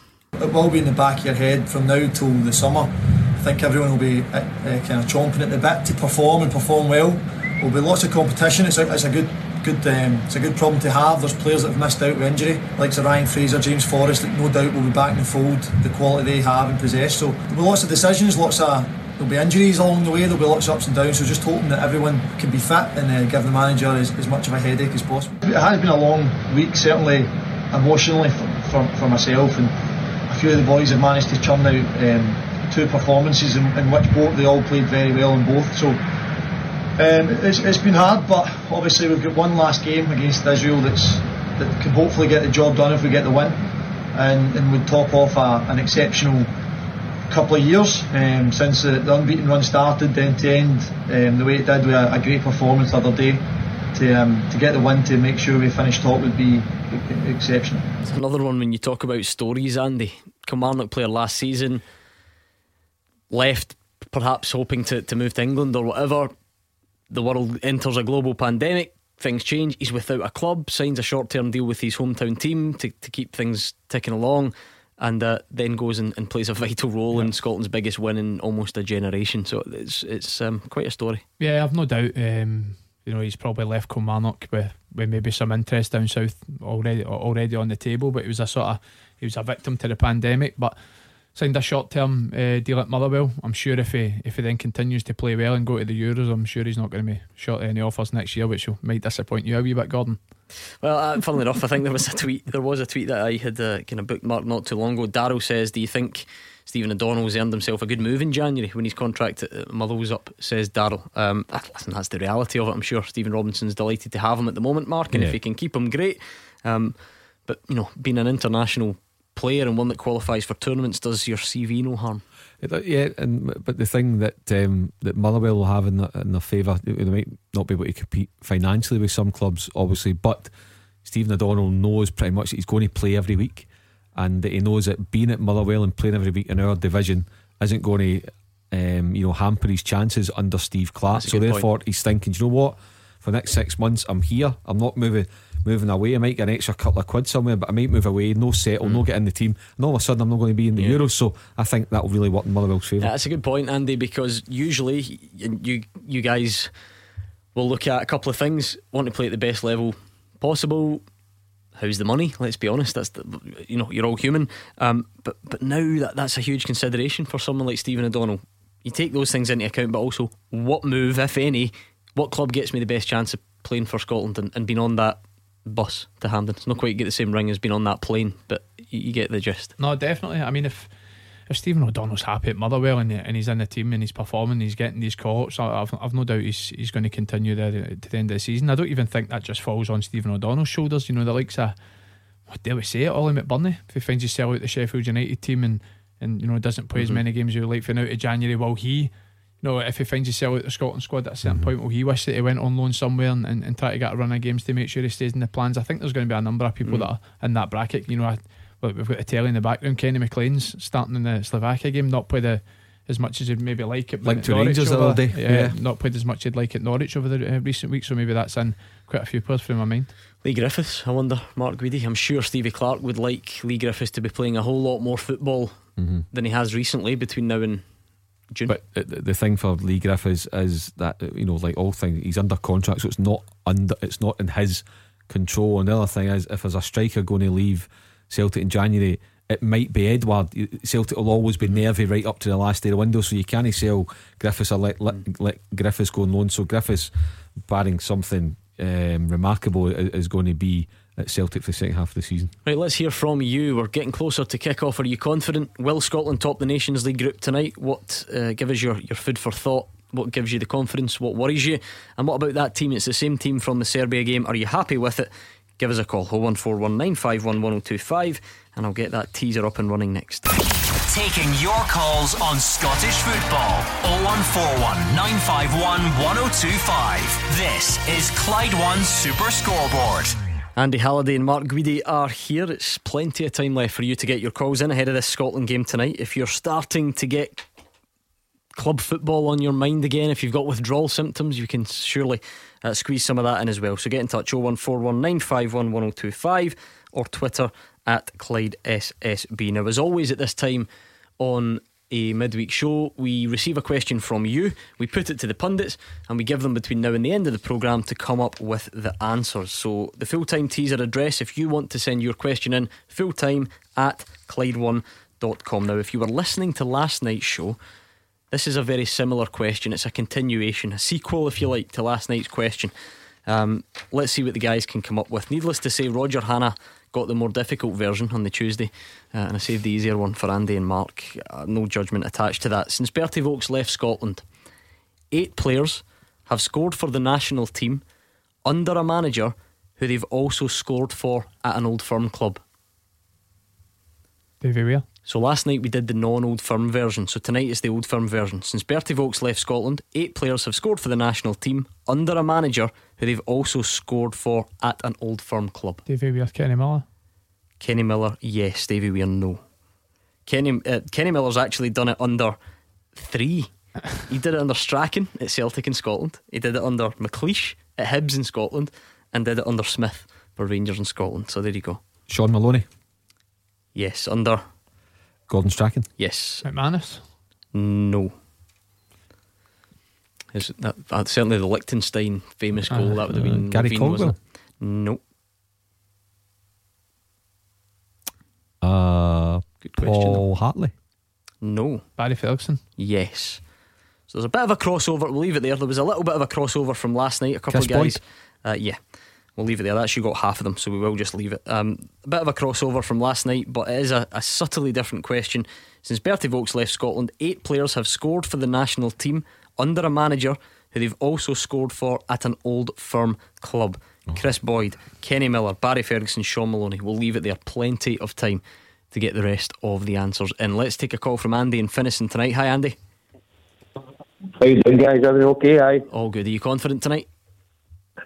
Aye, I'm just saying to the producer there, I said I'm happy with the team, and I said, see, we could maybe score two or three tonight, because the last few games we've had some really good chances. You know, we've not took them, but I think tonight is, we could maybe go, aye, take two or three off this mob tonight, because I'm really confident. Because I said uh, I was on the squad, I'm happy with the team. As the boys were saying earlier on, with the squad we've got, we can bring in. We last week, eight changes, we should have won that game, but no, I just think tonight mm. I'm hoping two or three nail na- nail biting stuff, just get the game over and done with. I hope you're right. um, That's Andy in Finiston on the line. To Andy in the studio, I mean, chance taking is obviously the most difficult part of it. We saw it in, on a Sunday, not only with Oliver McBurnie. I know he got a lot of the um, the spotlight for that, but there were others as well. And even in the Serbia game, I'm thinking Andy Robertson over the yeah. bar and so on. Kenny McLean had it, a big head on against. It would be nice to take a couple more of our chances at the moment. Yep. uh, I mean, it's hard to judge. I think the, uh, especially the last performance against Israel, I don't think it's a true reflection of what the Scotland team's capable of. And I, I do think we've improved since then. uh, I think you look at the chances we've had over the last couple of games. You know, if it falls to Lyndon Dykes with the sort of form he's in, you'd expect him to tuck them away. But you know, we never played great. I, I think we've, we've touched on that the last time against Israel, but got, but got the job done. So I think it's important to get the job done by any mm. means possible tonight, but certainly hope that if you know they certainly get the chances that we did against Slovakia, we can put one, one or two away. It'll be a nice chance to see, actually, Mark, in that short time, have we come, have we progressed in terms of creativity? Because that's the one thing that was lacking so badly against Israel, which wasn't that long ago. Yeah, I mean, I think we we have. You look at our formation. Um, I think you can see that there's chances created. You look at the way Christie links up just off the front. Um, you look at Lyndon Dykes, the way he just plays, like, you know, is, is a dream for midfield who can hold it up and allow John McGinn and, and Christie and other boys to, to get forward. So yeah, there, there, there's no doubt that the the Israel goalkeeper Marciano, if it's him that's playing tonight, then you would expect you'd expect him, as Steve Clark says, we're not going to go and create twelve or fourteen chances, but we'll, we will create five or six. I think the, the, the midfield goal scoring threat, Andy, is what fills you with confidence, because Lyndon Dykes, to be fair, has actually done pretty well. He scored a couple for Scotland, but even at club level, he's not he's not prolific. He's not a an absolute goal getter all the time. But but Ryan Christie gets a good return. John McGinn's got a good return. Yep, Callum McGregor's another well. one that's got a good return. I think you've got um, you've got set piece set piece threat there as well. I think you look at the bench. Uh, if we if we do need a goal, Lee Griffiths is somebody that's scored thirty plus goals in a season. Lon Shanklin's somebody who's prolific when he when he gets chances in front of goal. Don't think he's in another one that's maybe not in the best form for for Dundee United just now in terms of goals, but. You know, if uh, if we're not getting it during the uh, the game with the starting eleven, there's certainly put the boys that mm. could put the ball in the back of the net for the bench. Andy, this Nations League, right? I know it doesn't grab everyone, and I know it's a little bit confusing, hard to get the head round. But given what it did for us on Thursday, does that fill you with a bit more excitement about what could lie ahead if we top this group tonight? Oh, aye, aye, definitely. I said my boy actually phoned earlier on, and I was trying to explain to him how this all works, but I, uh, I, I kind of I stopped halfway through. I mean, we just want to qualify first, and then we'll see. We'll get it all done in black and white eventually. Aye, you know what? You wouldn't have done aye. that back in the, the top up days. Remember, you used to go and stick a tenner in your phone. You wouldn't want to explain the Nations League after one of them. No, you, you, you use all your tenner. That's not, for sure. No, no. Let's hear. What, are you willing to share your uh, your explanation with us, Andy? How did you try and go about it? Well, I was listening earlier on. I just don't blame me. I tried to say to him that Iceland, Iceland done it. They did they not get zero points or something, and yeah. then they ended up qualifying or something. Yeah. And um, he said, "Well, how did our teams qualify?" I said, "Well, that I'm not too sure. I don't know why they're in the league." No, you're right. That, that's a good example. One of the callers raised it last night, so I, th- I think I'm right in saying in the last Nations League, Iceland got zero points. I think, or, or they finished bottom, but just by the simple fact that they were in League A, mm-hmm. it then led to them. Um, getting a, a playoff down the line, and, and they succeeded that way. So it so. shows you the benefit if, if we win tonight, then. Pretty much, yeah, pretty much. And again, Mark, you know, we're I think we're a point clear of the Czech Republic, so we don't technically have to win the game. We, don't, right. we don't even yeah. have to draw the game. That's but right. I didn't want to have to do this, but just to confuse things, it, it, it stands us in good stead if we can win the group with as many points as uh-huh. possible, because it's the best group winners uh-huh. that, that, that that can benefit from it. Just get out and win the game, Gordon. That's it. Good, I like that. That's nice and simple. Game. Yep, okay. I'm happy. I'm happy enough with that. Um, Andy, it's always good. You won't get any more than no, that. You won't get any more than that. Andy and Finiston, who are you? Who are you pinning your hopes on tonight? You think Lyndon Dykes is is going to score? Is that what you mentioned to us earlier on?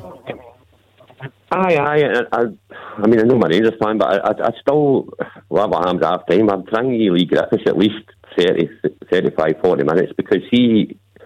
He was on. I mean, he tried to throw, he should have shot one in the other game, and he tried to pass it to the big boy McTominay, the big boy McBurnie.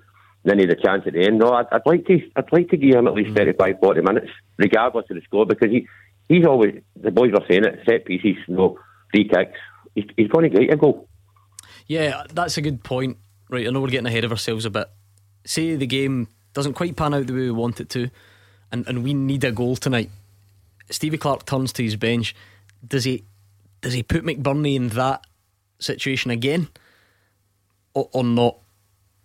You know, the, it, it, is McBurnie still, is he our best chance of getting a goal? Does it put the spotlight even further on him? Does Stevie Clark even think about that side of things? I, I think just now, if you look at the bench, I would imagine if you're trying to to replace light with like, even though Lyndon Dykes at the moment's looking a far more accomplished uh, player and much more confident, I think you still give Ollie McBurnie a chance, because Steve Clark, more than anybody, will be willing Ollie McBurnie to get a goal. You know, he'll yeah. want him more than anything to go and get a goal, get the monkey off the back and move on. So Matt, to be honest, I, I'm I'm willing for him to get a goal. I know him personally as well, having played with him, and I know he's a good guy, and uh, I know, listen, for any striker, the most important goal is your first one. So the fact that he's went, thinking that's eight, nine, ten caps now, where we're getting his first fourteen, one, I think we're up oh, to well, yeah. I didn't want to mention we're, that we're God, sorry to but, uh, fourteen caps now without a goal, so I'm sure that he's he's as desperate as anyone to get that first one away. I do feel as if we are searching for a goal. I do feel as if Lee Griffiths is probably the first one that's going to come off the bench, but uh, I don't see any doubt that if, uh, if we're desperate for a goal, Steve Clark will have no qualms in putting him in. Mark, there's so many factors. We've been we've been through it this week. We've mentioned the, the price tag, twenty million pounds. Yeah. There's even a lot on social media about it's because he's openly a Rangers fan, and other people want want to hold that against him. There is the infamous video where he appeared to, to, to not show a great yeah. deal of ambition to, to go away with Scotland. Um, but I wonder also just the maybe even the social media age, the level of scrutiny that gets paid, placed on players. He's gone fourteen caps without scoring. I think Lee Griffiths got his first Scotland goal on his thirteenth cap. Mm-hmm. So in terms of just that, you know, that, that he's not yeah. doing he's not doing so much worse than, than other Scotland uh-huh. players. And I get as well, though, to be fair, people would reply and say, yeah, but we're not sure about the performance levels within within that. Yeah, no, I I feel that he just needs to, uh, it's very simple, he just needs to go and score. The other thing as well that's not doing him any favours is the fact that he's got this twenty million tag around his neck, and a guy who was playing for Livingston six months ago is totally outdoing him. He's totally leaving him Uh, in his shadow. So that's not helping Ollie McBurnie. It's great for Scotland, great for Lyndon Dykes, but that comparison's now out there. Two million quid Lyndon Dykes mm. against twenty million McBurnie. So it's, it needs to go and try and score a goal. um, And let's be honest, Gordon, this is the last chance tonight until what, when are we back again? March, February or March? March, I think. So this is your last chance to go and uh, do something. So it, it, I, it, I hope he gets a chance to, to, to get off his back tonight. But someday I don't know if he's just going to be one of these guys that's really unlucky uh, in the national scene. I hope not.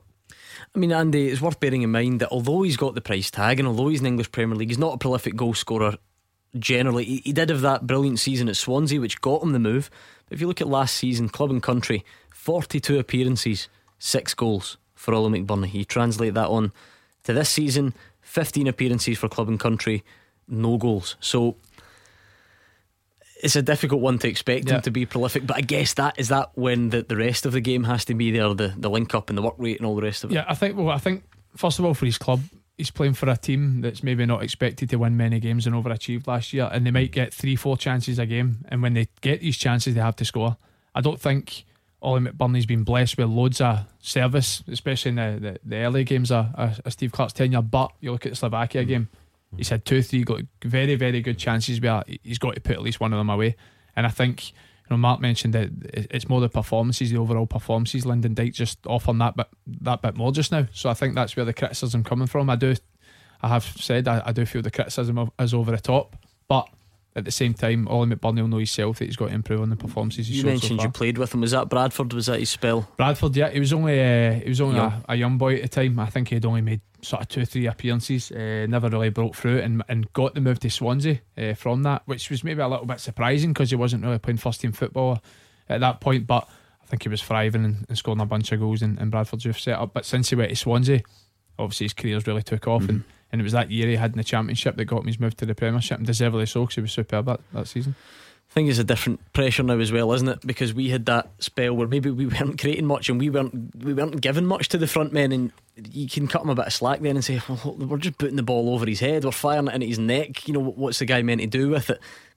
The difficulty for Oliver McBurnie in, in some ways with regards to criticism is we're now in a better place and we actually are creating chances. Aye, another thing as well, remember, remember Gordon, you know, it's like we're, we're, things are going well but we're still trying to find a negative. We've got Lyndon Dykes, yep. And with the greatest respect to Oliver McBurnie, he's fine and, and I'm sure it will happen for him, but for Lyndon Dykes, we've got him, we've got a good number nine. You know, at the start of this campaign a few games ago we're saying we've not really got a right-sided defender, we're struggling for a real quality centre-half, a real leader. What's our partnership going to be? And we need a number nine.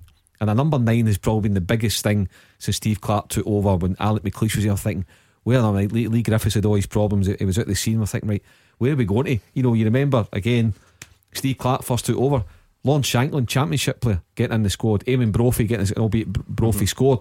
So that's the level that we were operating at. Mark now McNulty, we've got we Mark tried McNulty. A few, didn't we? Now, now we've got somebody in Lyndon Dykes. Let's celebrate that. Let's embrace it, and hopefully somebody else will come through too. Football, everybody knows as well. Football changes so quick. Uh, you know, Oliver McBurnie could come off the bench and, and score a double. Lyndon Dykes could then go back to his club mm-hmm. and, and not score a goal for mm-hmm. six, seven, eight games, and so it, it changes so quickly. I think the most important thing for, for Ollie is, is just getting that first goal. Yeah, because Dykes is the, the great example, because he's only scored three I think this season for Q P R and they've all been penalties, but he came in and he scored straight away for yeah. Scotland. And his he? performances, I felt yeah, yeah. I, I thought his performances were, were really good, and it's like we've said before, you know, I'll, I'll be the first to hold my hands up, and if you watched him for Livingston you thought he was a he was a real threat, big physical presence, a, an out and out target man, but he does offer so much more than yeah, that yeah. and I think he showed yeah. that in his, his cap so far. Teams coming out onto the pitch in Israel. Thank you to Andy in Finiston. uh, a reporter, Andrew McLean, who you'll recognise from the shows, put a very good point on Twitter. Forget topping the Nations League or World Cup playoffs or anything. The real thing that's at stake tonight for getting promoted to League A is that it's going to be impossible to play Israel again, which is a welcome you never boost know. To the. We'll find a way. We're sick fed up of playing Israel, no disrespect to them, uh, but one more tonight. Hopefully we can get the job done. Kickoff's coming up very soon. Your question tonight is this: since Bertie Vokes left Scotland, eight players have scored for the national team under a manager who they've also scored for at an old firm club. So guys like Chris Boyd, he's done it for McLeish and Smith at Club and Country. Kenny Miller did it loads. Barry Ferguson did it for McLeish at Rangers and Scotland. Sean Maloney did it for Strachan at Celtic and Scotland. One more each. Lee McCulloch? No, his Scotland goal against Ukraine um, came George under Bobby. Alex McLeish, oh. who he played. Uh, who but he didn't play under Alex for under Scotland at Rangers. Stephen yeah. A. Smith? No, again he was on it last night for Hearts and Levine, but not mm. not for, for Rangers. Hey, Scott Brown? Yes, for Strachan. Strachan. Alright, three left, we'll get them next. Number one for football in Glasgow and the West. oh one four one nine five one one oh two five. Clyde One Super Scoreboard. Kickoff fast approaching in another big game for the Scotland national team. These triple headers have disappointed us so often. Well, it's usually a double header, isn't it? But these triple headers have come along recently, and we've had so many disappointing international breaks over the years. It's great to be feeling good about ourselves, but we can take that up a notch tonight. We've got the real, real good chance of topping the Nations League group, getting promotion for the second consecutive Nations League campaign, and hopefully reaping the rewards of that down the line in terms of qualification for the World Cup. So it's the same team which started the game in Belgrade. Marshall and goal, a back four of O'Donnell, Gallagher, McTominay, Robertson. Uh, no, it's not. I'm reading it off the T V, and whoever who made that graphic for the T V? Determined. It was the Jeez. same in Sunday. They're determined to give Scotland a back four, aren't they? They've got Kieran Tierney playing in midfield. I'll just do it off the top of my head. So David Marshall in goal, a back three of McTominay, Gallagher and Tierney, O'Donnell and Robertson the wing backs, McGinn, McGregor and Jack the midfield, and Christie off of Dykes. It's nice to have that bit of kind of continuity as well in it. And although we made, we made eight changes and we actually looked okay uh, on Sunday. So we've got got a bit of depth there as well. Yeah, and I think it's always important for a manager to to try and figure out his best eleven. And uh, you know, we've near enough got everybody fit just now, with the exception of James Forrest. So I th- and, and obviously um, Ryan, Ryan, Fraser. Ryan Fraser as well. So I feel as if, you know, Steve Clark, you know, he's a, he's a few more games into his tenure now, and he's, he's maybe starting to realise who his best eleven is. I think that is the best eleven, Mark, because even if Forrest's fit, it's not. I mean, he'd need to play right wing back, would he not? Or, he, or he'd uh-huh. need to get Ryan Christie out the team, which looks tough. Uh-huh. And Ryan Fraser, that's the one that I think a lot of people maybe would have had start, but mm-hmm. how can you look past Ryan Christie at the moment? At the moment, that that's the team in possession, because he played ever so well against Serbia. You could argue over one or two for sure, you could debate it all night long, but but at the moment, um, I think it would be unfair just now to say none of those eleven guys deserve to be in the starting lineup. But moving forward, mm-hmm. uh, they'll, they'll, put it this way: moving forward, come the, the opening game that, that we play, is it the, the Czech Republic's the first game? Yes. Um, I don't think that'll be the same starting eleven. There'll, no? there'll be changes. There'll be there'll, just, naturally, just not, all right. There'll be two or three changes. So not naturally, necessarily yeah. form. You just mean just just whatever personnel, form, injuries, injury. Whatever. I, I would say that it's probably less than fifty percent chance it'll be the same starting eleven. Yeah, there's no way I'm I'm going too far down this route and putting a damper on things, but that's the one thing that we've not had to contend with, you know, over the years. When you build up to a major tournament and then you hear the big nation, oh my goodness, he's out. Mm. He's he's what was David Beckham? England have had famous ones with that, and Wayne Rooney, uh, all the rest of it. Also. Um, I'm not I'm not emotionally prepared for Scotland to go through any of that heartbreak between now and June. So if we could just uh, keep everybody wrapped in cotton wool, that would uh, be lovely. I remember, um, like going back to Rangers and Celtic, reaching European uh, finals. Alan McGregor yeah, got injured, so, right. so Neil Alexander to step in. Remember Seville two thousand three. John Hartson got injured, done his oh, back in, could, couldn't play and things. Penalty, yeah, so, uh, so you think of that, yeah. That's why I'm saying hopefully it's nothing serious and nobody misses out until they're, they're all in the running for mm. to get picked through form. But well, and naturally, thirty odd players that are in the running, Gordon, a couple yeah. pick up injuries. Have Scotland had any high profile ones? Andy and I are too young to, to really remember. Have Scotland had any of them going into tournaments that you can remember? I th- do you know what came into my head uh, earlier on? I'm pretty certain that Gary McAllister missed um, nineteen ninety-eight oh, so through, through injury, but they still took him to the squad. He was part of the, the, the group for so the opening did, ceremony yeah, yeah. But Gary Mack um, missed out, I'm pretty sure. You think, you think Ryan Billy... Christie's into the box, and he was getting tripped, I thought, by um, I think it's gone out for a goal kick. It's one of them that he tried to stay on his feet, and ultimately has kind of paid the price for that, because the referee doesn't look interested. No. But it's a ball over the top. It's actually near Beaton who clips him. Mm. And Andy, that's a, that is accidental, but how often do you see that? If Ryan Christie goes down there, there's a case, there's maybe a yeah. case of being too honest. Uh-huh. Uh, you can see he's he's sort of lost his lost his momentum, and he's he's constantly stumbling. But if he goes down, then the referee's definitely got a decision to make. Yeah, because Mark, like I say, no doubt about that, accidental from near Beaton, but we always see them. They're always accidental when when a, a striker kind of gets across the front, and yeah. as soon as you clip the heel, no matter if it's an accident or not. Mm-hmm. There was, there was contact. It looked to me like an accident, but there was definitely contact, and had he gone down, he might well have just got the penalty kick. Listen, there's only three minutes into the game, but you can already see you can already see it, Scotland's intent. I could, Israel, I don't think they've, they've sort of connected three, four passes together without Scotland winning the ball back. So is that something that's different in the short time since the last Israel game? And to be fair, they're pressing us as well, as Tierney tries to go down the line and it doesn't work, but we look a lot more aggressive pressing. Yeah, because there you go, three passes again and we've won it back. And I think that intent you could see early in the, the, the Serbia game as well. The way that game panned out sort of shocked me. I was expecting mm-hmm. Serbia to have a lot more possession, Scotland to be sat back a little bit more and, and try and, you know, soak up any any attacks and try and hit them in the counter attack. But yeah, you, you can see the I think you can see they're brimming with confidence, and there's certainly a bit more intent uh, in the Scotland team. Just thinking, Mark, when you were talking about those hypotheticals, you know, of missing players for tournaments. It wasn't a tournament, but does Craig Brown not always bemoan the fact that Paul Lambert was missing for the England playoff? Aye. Did he not want him to go and do a man t- a man man marking job on Paul Scholes, who ended up scoring yeah. the two goals, and, and Lambert wasn't available? I'm sure I've heard Craig Brown talk Aye, about that before. I wonder now, was that the infamous one that when uh, Paul clashed with George uh, Alberts and his teeth were out? I wonder if that was around about that time. I can't remember. It, it might have been certainly around about that period of the game. Yeah, yeah, it might the, have been. The game at uh, Ibrox, and I remember one uh, uh, one Rangers um, supporter at a, a, a Q and A night put it put it brilliantly in, in, in the questions to George Albert. He says, uh, George, what's your what's your memories that time when uh, Paul Lambert tried to bite you bite your shin? Uh, right. But I think it might have been Paul. It might have been around about that uh, time. But yes, I think you're absolutely right yeah. about that. Enough about that. Let's hope everyone's fit. I just thought that would uh, just amuse me for a moment or two. Right, five minutes gone almost. Israel nil, Scotland nil. But Scotland are pressing pretty high up the pitch. They're winning the ball back fairly regularly as Ryan Christie goes in again and forces Israel into another error, and it's a throw-in uh, to Scotland on that far side. We look bang at it, Andy. Yep, they do. It looks as if they're no, you, you touched on it earlier that you only really need to match check the public's result, but I think you can see for the start that Scotland are certainly intent on going out for the win. Absolutely, long may that continue. um, Like I say, nothing really doing in, in the way of goal scoring chances or anything so far.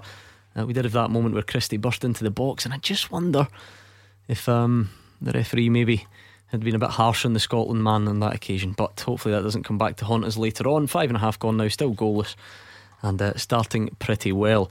Um, looking forward to the return of, of the domestic football, Mark. It doesn't. Aye, it doesn't yeah. feel that. It doesn't feel the same. Usually we're desperate uh-huh. to see the back of, of the international break. This one's not quite the same, but nevertheless, there's a lot to look forward to. Uh, as I said at the top, uh, Hibs Celtic Saturday afternoon. Chance for Celtic to, to, to cut the gap and. Um, see what Rangers can do on, on Sunday. Then Rangers Aberdeen's always a tasty uh, tie. Okay, albeit there's not the fifty thousand inside Ibrox on Sunday afternoon, but you know that, that won't stop the players and, and management um, from getting uh, wired in. And again, it's that kind of test for, for, for Rangers. I don't think there is any doubt actually that Rangers are the real deal this season. They are absolutely um, potential champions, um, but just getting through a game like Sunday, potentially tricky. uh, Just It's just another one to show, you know, we are proper this season. And uh, somebody's always got to go between Dunfermline and Hearts. Andy Halliday, two brilliant starts to the season, albeit early days. Looking forward to that one. Yeah, big game. uh, Obviously we want to try and maintain the, the winning form we're in. I think that's eight games, eight wins, uh, but there's no doubt that Dunfermline's going to be one of our toughest tasks this season. They've obviously started with a one hundred percent record as well, and you know, we'll, we'll, we'll try and do as much footage and analysis as we can, but you can see they've got some good players and it's going to be a good game. Are you or the Hearts players bothered about watching this documentary that's appeared on T V? I'll be honest with you, I've not watched it yet. uh, Any of the boys watched it? I think a couple just to see their selling telly, to be honest with you. But I've, I've had some I've had some good feedback with it, so I might end up giving it a watch. But uh-huh. I've heard that like, a little bit more behind the scenes would have been a bit better, but I've not seen it yet, so I, I will uh-huh. give it a chance. It's alright, to be fair. I, I mean, watched the fir- I've not watched yeah, Monday. I watched the first episode. I'll certainly watch uh, two and three. Yeah, it, it was decent. Well, it was more than decent, but yeah, there was one or two you, wee things that I thought you want it to go more, don't you? Brought, yeah, and I, I think for me, I love the Sunderland ones. I think the Sunderland ones, the, the, the benchmarks, you know, I think they were brilliant. I think if you were following any Scottish team last year to get a right. bit of maybe drama and yeah. can document it, it was probably Hearts. So uh, there was certainly, you know, plenty went on for their season last year. Yeah, absolutely right. What are we seeing? Seven and a half gone. It's got a bit, little bit scrappy. um, John McGinn is always involved in the thick of the action, isn't he? Down he goes, but referee not interested. They can't really string much together, but I'll tell you what, it's not a bad uh, turn of pace down the line. But Scott McTominay just comes across, helps O'Donnell out, uh, and it stays goalless. How settled is he all of a sudden in the back three, Andy? Scott McTominay, all the debate about how he can't play there. Don't hear too many people saying that now, funnily enough. No, and I think he, I mean, I might be wrong, but I'm sure he's played there a couple of times for Man United, mm-hmm. and I think he's I think he's grown from strength to strength. I thought last week, another one. I know we could we could literally mention the full team, but I think everyone played their part.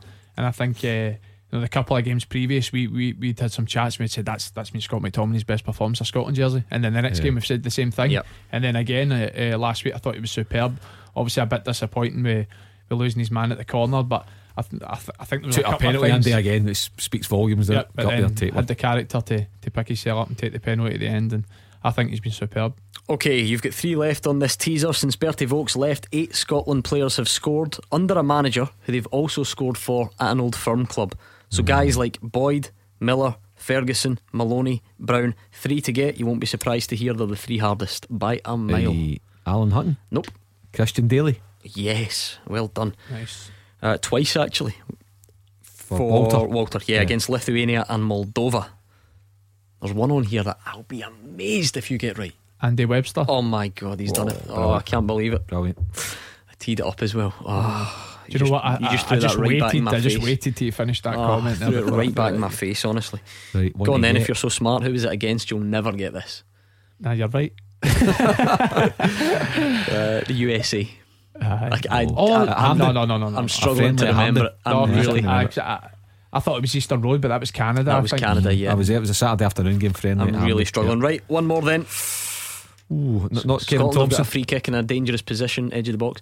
Um, no. Is it Celtic or, or Rangers? Rangers. Rangers. Walter Smith, and I think, yep. Charlie Adam. No, both the Scotland goals came in the same game. Both his goals, he scored twice for Scotland. Can't it, be a defender. It was under Walter Smith. He's not a defender. Uh, I said Lee McCulloch, but it wasn't him. It's not him. Um, not Neil McCann. Um, so under Walter. What about the Kirin Cup? Oh, we just mentioned Japan. It earlier on. Certainly round about that time. I, I think it was Chris at, at that tournament. That. Oh, he, um, oh goodness. He's still playing in our Premiership. Come on, Mark. Dig me out of hope. Kip Broadfoot. No. Right team though. Kilmarnock. Oh, Chris, Chris Burke. Burke. Chris Burke. Burke. Got there in the end. Right, free kick to Scotland. Ryan Christie hits it into the wall. Unfortunately, I'd love to give you another midnight show, but it's not happening. We'll be back tomorrow at six o'clock. In the meantime, hopefully a good result for Scotland, and Johnny Campbell up next.